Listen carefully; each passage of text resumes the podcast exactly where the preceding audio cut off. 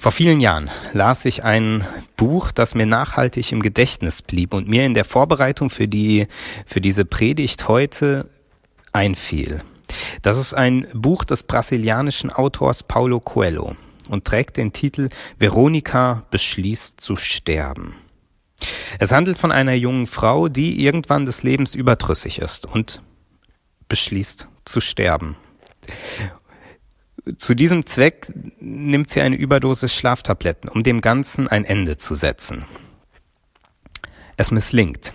Einige Tage später wacht sie in einer psychiatrischen Klinik auf und begegnet dort einem Arzt, der sich ihrer annimmt und mit sehr unorthodoxen Methoden eine Behandlung beginnt. Diese Behandlung, die basiert auf einer Lüge, wie sich zu Ende des Buches herausstellt. Entschuldigung an alle diejenigen, die es noch lesen wollten, da ich jetzt die, das äh, große Finale verraten habe. Ähm, es lohnt sich trotzdem, vielleicht, es zu lesen. Die Lüge ist, dass er ihr sagt, dass ihr Herz durch diese Schlaftablettenüberdosis so sehr geschädigt ist, dass sie nur noch eine Woche zu lesen, zu leben hat. Nur noch eine Woche. In dieser Woche passiert einiges in ihr. Zunächst sagt sie diese Woche, das ist zu, zu schlimm, zu lang, das ähm, halte ich nicht aus, setzen Sie dem Ganzen jetzt ein Ende. Mit jedem Tag und jedem äh, Augenblick und Moment, den sie weiterlebt, entstehen neue Gedanken in ihr. Und irgendwann merkt sie, dass ihr das Leben, diese Woche, die sie noch hat, kostbar ist. Wenn ich nur noch eine Woche habe, dann, dann nutze ich die doch. Sie schließt Kontakte und Bekanntschaften dort in dieser psychiatrischen Klinik. Sie verliebt sich neu und flieht oder bricht mit ihrem äh, äh, neuen Freund aus der Klinik aus und ist dann traurig, dass ihr Leben zu Ende gehen soll. Weil sie gemerkt hat, wie kostbar Zeit, Momente und Beziehungen für sie sind, wie kostbar ihr das wird. Von so einem kostbaren Moment handelt auch der Predigtext für den heutigen Sonntag. Ein Moment, der ganz ausgekostet wird. Mit allem, was es kostet.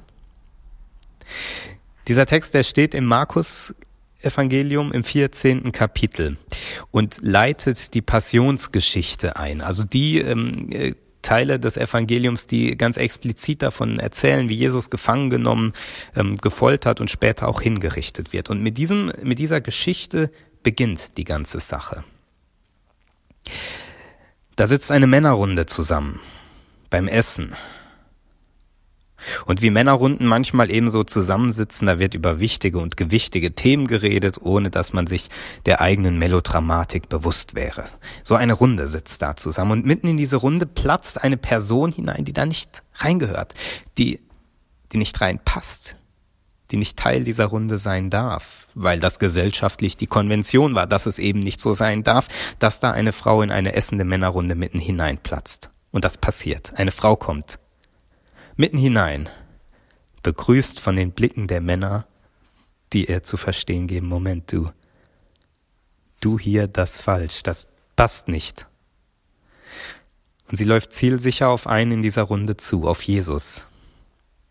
In ihrer Hand hat sie ein kostbares Gefäß, eine Ölflasche, die teuer aussieht, sündhaft teuer aussieht. Und sie läuft zielsicher auf Jesus zu, weil sie ihn kannte, weil sie ihn schon reden gehört hatte, von ihm gehört hatte und von seinen Worten, seinen Taten, seinen Gesten, seinem Handeln so tief berührt war, dass sie es wagt, in diese Runde mitten hinein zu platzen. Dass sie dieses kostbare Öl mitnimmt und dass sie jetzt vor Jesus steht, die Ölflasche öffnet und wie alle anderen riechen kann,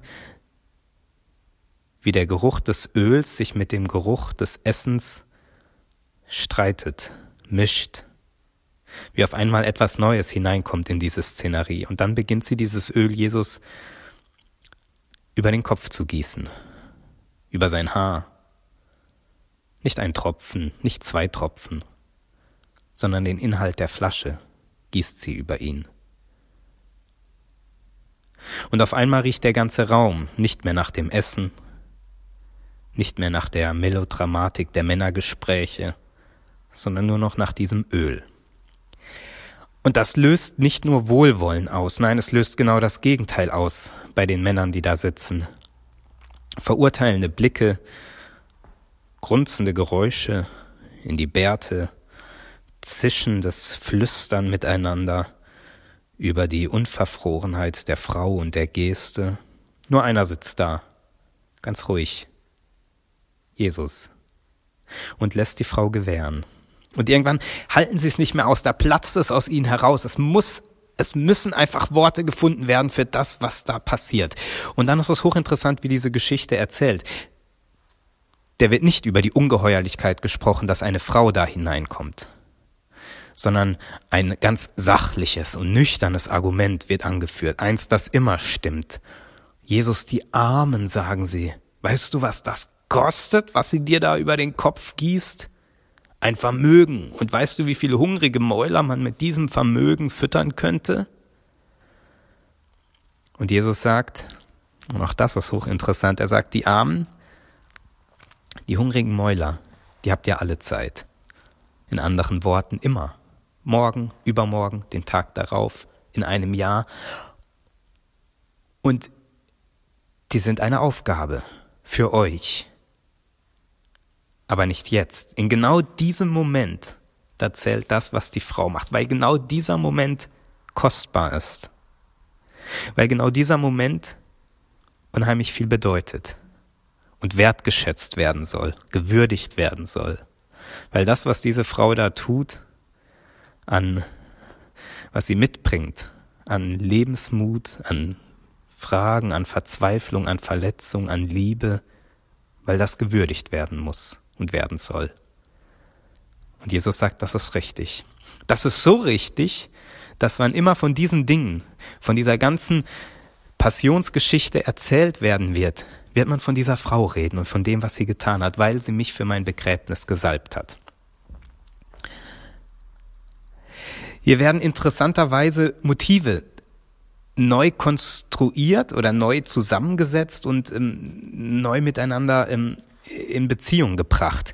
Denn man kannte in der Antike durchaus Salbungsgeschichten. Also sowohl die einen als auch die anderen. Die einen, das waren die Salbungsgeschichten, wo Könige gesalbt wurden. Da gibt's im Alten Testament ein paar Geschichten, da kommt ein von Gott berufener Prophet zu dem, der dann König werden soll und salbt sein Haupt mit Öl. Ein Motiv, das durchaus den Menschen damals geläufig war. Aber da kam immer ein Prophet. Immer ein von Gott gesandter Mann. Und da kam nicht einfach eine Frau und platzte in eine Männergesellschaft hinein und goss einem von ihnen Öl über den Kopf. Man kannte auch die andere Variante von Salbung, dass Leichname gesalbt wurden für ihr Begräbnis. Aber üblicherweise waren die Leute tot, wenn sie gesalbt wurden für ihr Begräbnis. Jesus lebte noch. Hier werden zwei Motive miteinander vermischt. Die, die Salbung für ein Begräbnis, auf die Jesus hier Bezug nimmt, und das Motiv der Königssalbung, was man in der Antike durchaus kannte. Hier kommt eine Frau und salbt Jesus sowohl für sein Begräbnis als auch zum König. Und das Interessante ist, dass das, was dann folgt, die Passionsgeschichte ist. Die Geschichte, wenn man es ganz nüchtern betrachtet, von Jesu Abstieg. Nachdem er gewisse Popularität erlangt hatte, wurde es den Oberen im Volk zu viel und sie ließen ihn verhaften und in einem äh, äh, Justizverfahren zu Tode verurteilen und dann hinrichten. Und dann hing er am Kreuz neben anderen gescheiterten Verbrechern. Eine fast schon klassische, übliche Karriere eines gescheiterten Revolutionsführers, wenn man so will. So einer wird in dieser Geschichte zum König gesalbt. Da werden Motive vermischt. Da werden Motive neu angeordnet. Das ist ein, eine wichtige Sache. Denn irgendwann kennt man die Geschichten und verliert vielleicht manchmal so ein bisschen die Sensibilität dafür. Ich kenne das von, von Filmen wenn man mal so anfängt, Filmgeschichten so ein bisschen zu dechiffrieren, dann entdeckt man, dass sich gewisse Grundstrukturen an Geschichten ständig wiederholen. Und das Spannende ist dann, wie werden die Motive der Geschichte neu angeordnet? Gibt es etwas Neues, einen neuen, einen besonderen Aspekt, der in dieser Geschichte erzählt wird? Von dem großen Filmemacher Billy Wilder erzählt man die Anekdote, dass er immer neben seinem Bett einen Stift und einen Zettel liegen hatte, dass er sich ähm, großartige Ideen, die ihm im Schlaf oder im Halbschlaf oder in Träumen kamen, notieren konnte. Und eines Nachts war es dann soweit, da notierte er eine großartige Idee für einen Film, die er hatte. Als er am nächsten Morgen aufwachte und auf den Zettel schaute, was, was diese großartige Idee war, dann stand auf dem Zettel Boy meets Girl. Junge trifft Mädchen. Und er dachte, vielleicht ist die Idee gar nicht so großartig. Weil man das kennt. Weil jeder schon Filme gesehen hat, wo ein Junge ein Mädchen trifft. Und das Spannende bei diesen Filmen ist nicht in der Tatsache, dass diese klassische Geschichte erzählt wird, sondern die Frage, wie wird sie erzählt? Was hat diese Geschichte zu sagen? Ich möchte zurückkommen zu Veronika, die uns eingangs in dem Roman begegnete. Veronika beschließt zu sterben. Auch da haben wir eine Motivneuanordnung. Leben und Lebensüberdruss kennt man kennt auch Veronika. Dass das Leben Höhen und Tiefen parat hat, kennt man. Dass das Leben ein manches Mal ähm, fragen lässt, wie soll es weitergehen, kennt man. Kennen wir vielleicht in unseren heutigen Corona-Zeiten nochmal auf besondere Weise.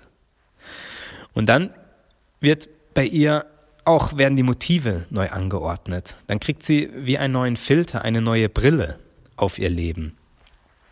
Und ähm, es wird ihr bewusst oder es wird ihr gesagt, du hast nur noch eine Woche. Und in dieser Woche, da gewinnt sie so viel Lebenskraft und Energie durch diesen neuen Blick, den sie auf ihr Leben hat, dass sie ganz traurig an dem letzten Tag ihrer Woche ins Bett geht.